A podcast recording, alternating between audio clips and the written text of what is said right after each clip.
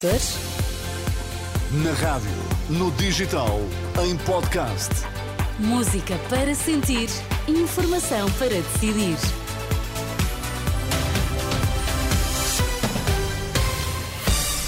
As notícias com a Filipa Ribeiro para já os destaques. Boa tarde. Olá, boa tarde. Paulo Portas defende que se Pedro Nuno Santos vencer as eleições, Portugal terá o governo mais radicalizado desde 76. A entidade reguladora para a comunicação social garante que tem feito o que a lei permite no caso do Global Média. Se Pedro Nuno Santos vencer as eleições de março, seria o governo mais radicalizado desde 1976. Quem o diz é Paulo Portas. Na convenção da Aliança Democrática, o, vice, o antigo vice-primeiro-ministro e antigo líder do CDS criticou ainda a postura do atual líder do Partido Socialista. E quer dizer isto com meridiana clareza. Um político que revela tanta leviandade política nos setores que tutelou e tanta amnésia nas decisões que tomou, não é o mais qualificado para esfiar o governo de Portugal. Paulo Portas apontou ainda apenas duas soluções para as eleições legislativas de março: a Aliança Democrática ou uma Geringonça 2.0. A convenção da Aliança Democrática está a decorrer no Centro de Congressos do Estoril.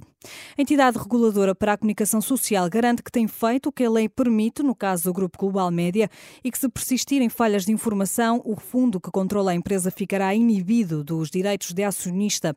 Esclarecimento feito durante o Congresso jornalistas por Telmo Gonçalves, vogal da ERC, num debate sobre a regulação nos média. Mais de 15 mil pessoas manifestaram-se este domingo em Salamanca para exigir mais ligações ferroviárias para a região, incluindo um comboio rápido com Portugal.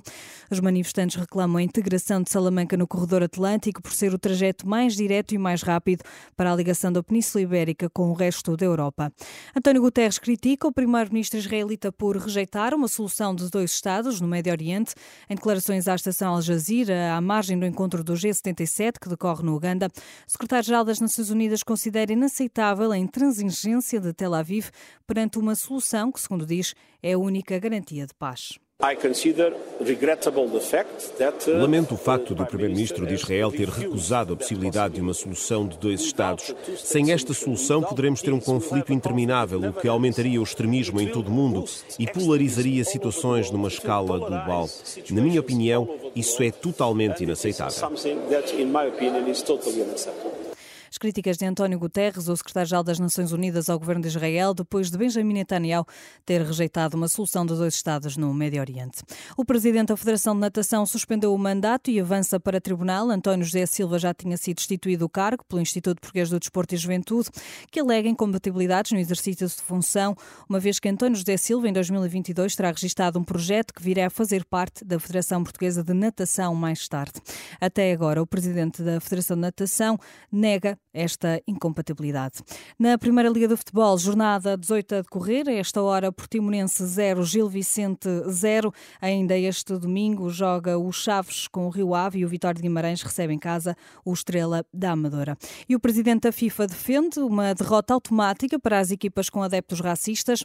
Na rede social X, Gianni Infantino defende castigos mais pesados para os casos de racismo no desporto.